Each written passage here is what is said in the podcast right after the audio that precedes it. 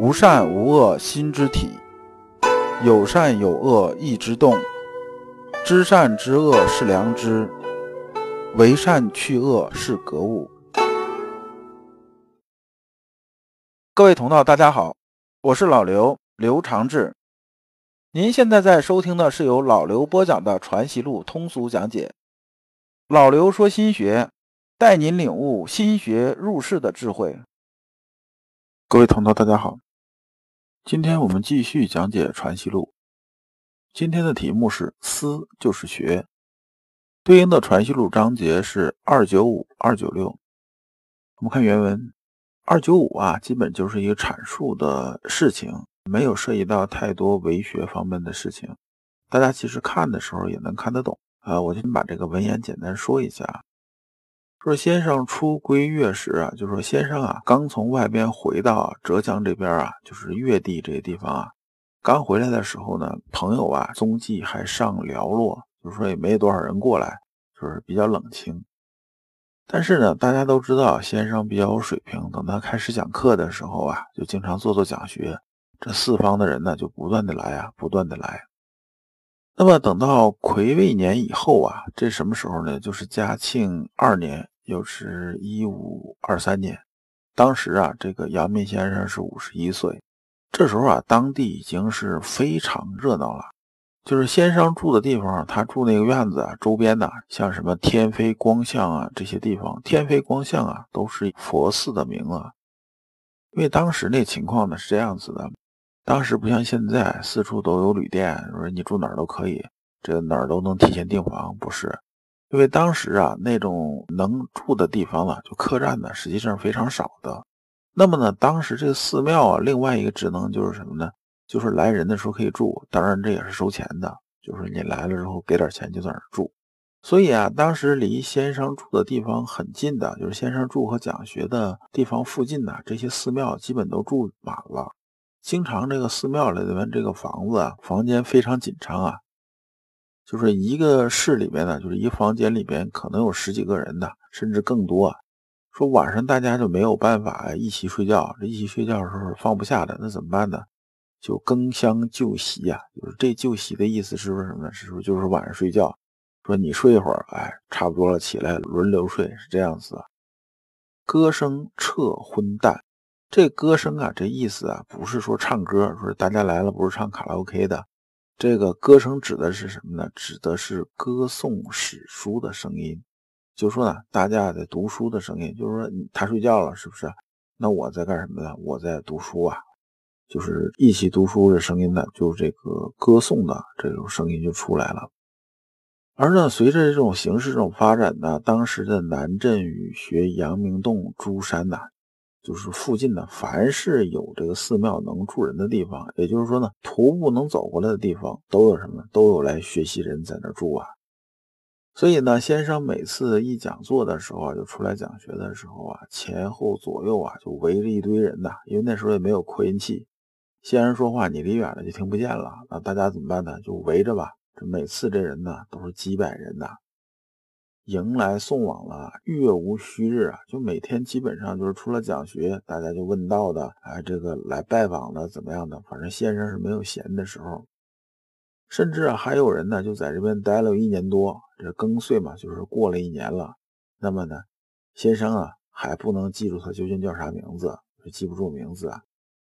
所以每次啊这临别的时候啊，就这些人走的时候，先生就感叹呐说：“你看，虽然你们走了。”但是呢，这毕竟还在天地之间嘛，对不对？因为那时候交通不像咱现在这种交通便利啊，有的时候人一分开，可能一辈子再也见不着了。所以啊，先生有这个感叹呐，就说呢，虽然呢咱们分别开来啊，可能啊时间一久啊，我连呢你长什么样子我都不记得了，是不是？但是呢，大家都在同一个天下，我知道什么呢？我知道你现在心里边的学问是什么样子的。那么呢，我也知道你啊，在弘道天下呀。而啊，这些学生啊，在听先生讲学的时候啊，每啊听完了之后，一出门啊，无不啊欢喜跳跃啊，欢喜跳跃啊就是拍手声快啊。为什么这样子呢？大家可能觉着好像夸张，其实不是这样子的。因为咱们现在人呢太浮躁了，有时候没这感觉。我是有这种感觉。比如说啊，我啊去想一个事情的时候，特别是想一个问题的时候，比如说牵扯到这个人生啊什么什么这些，这是一个曲高和寡的问题。这问题当然不是那种说，哎，明天电影院演什么电影啊？这不是这种问题，就是说比较曲高和寡这种问题。有的时候啊，你想半年，想一年，甚至想几年，没人点透。你根本就不知道这答案在哪儿，突然有一天有人一说，然后你马上豁然开朗，就那种哇，原来是这个样子，能不高兴吗？所以钱德洪接着说啊，说你看，我听着同门先辈啊，就是以前跟先生学的人说啊，说在这之前呢，虽然呢这个先生讲学也有人呢来听，但是呢从来没有像在这个地方啊人这么多呀。这种现象呢，它肯定是这个有些原因的。那么都什么原因呢？他总结啊，就是说有俩原因。一个是呢，我讲这个时间呢越来越久了，那么呢福信渐薄呀。这个福的意思是什么呢？福就是信用啊。就说大家呢越来越开始相信我了，就是听着名说啊，先生是属于很厉害，他讲的东西这确实很好。那么呢慕名而来的人呢就越来越多了。那么再一个呢，就是先生之学日进呐，说先生的水平越来越高啊。这水平不是说啊先生道的水平越来越高了，而是说啊感召之机深变无方啊。这个深变无方啊和这感召之机合起来是个什么意思呢？感召之机讲的是说因材施教的方式方法，就是来了这个人呐，我能针对啊这人这种特质啊，我知道怎么去引导他。而这种应对呢，申辩无方，意思说呢，我这种应变它是没有确定方法的，见着人呢，马上我就有应变那种办法。那么呢，有这两个本事呢，自然而然的，这个人呢就越来越多了。我再说一下啊，这两个因素就是什么呢？一个是名声学问越来越大，所以啊，来的人越来越多。第二呢，传道授业解惑应对的方式方法越来越多了。那么呢，游刃有余了，所以呢，来的人呢，基本都能得到自己想得到的东西。这一传十，十传百，自然来的人就多了。二九六啊，是黄以方篇，就是黄以方啊这人录的。这里边呢，有一些就是咱们文学上面的东西了。黄以方问：博学于文，为随事学存此天理；然则为行有余力，则以学文，其说四不相合。那么呢，我先把这博学于文呐和行有余力则以学文呐说一下。那么呢，博学于文呐，之前呢在那个上篇学爱篇我们讲过，这个文呐在这里边是个什么意思呢？文呐是指天理发现于世，是什么意思呢？这个文呐最早的意思是指纹路的意思，就是说石头上那个纹路啊，咱能看得见。就是这个，我没看纹路，知道这个石头啊是顺茬是逆茬，这我们能看得出来。那么隐身的意思是什么呢？隐身的意思啊，就是说天理啊，天理这个是摸不着、看不见的，但是呢，它作用于事的时候啊，就作用到具体物的上的时候啊，它会表现出来，它会表现出来。举个例子啊，比如说像这个生命力这种事情啊，我们是看不到也摸不着的。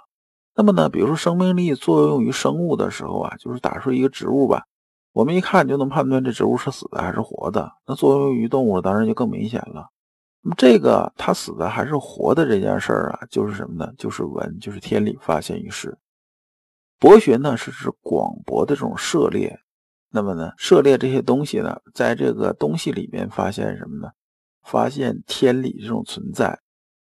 这个呢，不是说朱熹指那个格物穷理。我讲这段呢，它只是一个现象，天理的显现就是文，是讲的这个意思。那行有余力，则以学文呢？这句呢，出自《论语·学而篇》，原文是什么呢？原文说：“子曰：弟子入则孝，出则弟，谨而信，泛爱众而亲仁，行有余力，则以学文。”那么这个文呢，是有点什么呢？有点说，哎，你这个文的意思是说学读写文章，或者是干脆是什么呢？干脆是啊，我自己啊著书立说撰文，是有这么个意思。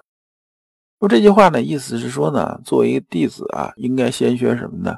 先学入则孝，出则弟，谨以信，泛爱众而亲仁。所以先把这个东西啊，基本这些东西啊，就是孝弟信仁呐，说这些东西基本你学会了，学会了之后呢，你游刃有余了，哎，好，这时候你怎么办呢？这时候你就可以啊，读读这个文字啊，就是读读文字，写点东西，著书立说，讲的这个意思。那黄一方说啊，说你第一个文呢是指什么呢？是指文理呀，就天理的显现是文。那么第二文呢，指的是文章。说这两个文呢，它不是一码事儿啊，不是一回事儿。我们看看啊，先生怎么说的？先生说啊，诗书六艺皆是天理之发现，文字都包在其中啊。先生说啊，你看像诗书啊、六艺这些书啊，就是我们看着四书五经也好，还是这个什么什么也好，是不是？这些啊，里边含的什么呢？都是天理啊。但是天理放在那儿，咱摸不着、看不见的，那别人不知道是什么，那怎么办呢？就得用文字啊，把它承载出来。这里边这个文呐，大家可以理解成什么呢？理解成啊，承载天理这种载体，它就是文。那么呢，这六艺里边这天理啊，它就是用文字啊承载出来。而事呢？而具体这些事儿呢？它表现出这个天理啊，那么是从哪儿来的呢？就说它也是文呐，也是承载。就是说天理是在事儿上承载。所以呢，余力学文呢和博学于文呢，这个两个文呢是一个意思。文是什么呢？文就是一个天理的载体。那么从这个角度啊，你就理解先生的意思了。或问学而不思二句，学而不思啊是哪两句呢？就是学而不思则罔，思而不学则殆。说这两句啊，问问先生该怎么理解？先生回答说呀，这句话呢，其实啊，这个思和学呢，它是一回事儿。思和学，咱们讲是一回事儿，是个什么意思呢？就是说呢，它是一条线儿顺下来的，它是一个系统。一回事儿啊，不是说是甲等于乙的关系，不是这么回事儿。意思是说呢，甲和乙之间是互相作用的这么关系，这叫是一回事儿。所以说啊，学这个这里边学啊，指的是为学。我们以前讲过，学呢必须得行，就是说呢，你学啊也得落实，这才算是学。没落实的学，那不算是学的。那么学有疑的时候啊，就得思。就说我学这东西啊，这个我学东西没琢磨明白，或者这个事情我没搞清楚，那我得想啊，那你不想你怎么能落实得下去啊？对不对？说思而不学这件事儿啊，就是说啊，有的人呢光坐那儿想啊，就凭空想，没有载体啊，就是说凭空去想，他不落实啊。那你想，我们天天空想又不落实，这不就等于就是做白日梦吗？做白日梦，这个就没有那啥了，这就没有什么意义了。说实际上啊，这样就是让思和学呀变成两回事了，所以才会出现这种问题。那么呢，说学而不思则罔的意思是说呢，说啊，我光去做事儿，光去做事儿，我不琢磨，我就不想啊，不想就是相当于什么呢？说由着性子来，基本上没琢磨。那么你自然而然呢，你的心性啊。就是说，你为学这方面的技能也好，还是怎么着也好，它是没有精进的。呃，咱们举个最简单的例子啊，你比如说啊，我们这个技能，就比如说开车吧，是吧？说开车这件事儿，那我们都是有一个基本的这种技能的。那我先学会开车的时候，就学会这个方向盘怎么转，然后这个那什么什么怎么弄，对不对？这是没有问题的。但是呢，我们想把车开好呢，我们必须得练。就说呢，我们不断开的路越多啊，遇到的情况越多，我们可能积的经验越多。但是这里边有个思的问题，就是说呢，我们一定啊，说这次碰见这个情况，哎，我怎么解决的？我记下来了，我思考能不能有更好的办法解决。那么我们把这事想明白了，这个事情呢，我们在应对的时候啊，就没啥麻烦了。那如果说这次事情啊，我也不知道怎么弄过来的，反正我这个手一哆嗦，方向盘一扭，哎，这个路况就解决了，我也没合计它。那你这样的话，等于一点积累都没有，你下次还一定能解决得了吗？这是很难说的一个事情。所以从这个角度来说呢，有网也好，有带也好，这两种病呢，都是啊把学和思啊这割裂成两件事了，才出这个毛病。那么呢，你把它归类成一件事情啊，那就不会再出这问题了。如果你不知道如何进入心学殿堂，如果你在为人处事时经常左右为难，如果你在入世践行时经常茫然无措，那么你可以加老刘的微信。老刘的微信是老刘说心学的首字母加三个六。老刘为你答疑解惑，带你趟过晦涩的暗河，到达智慧的彼岸。那么这一讲啊，我们就讲完了。下一讲啊，我们讲格物正解。感谢诸君。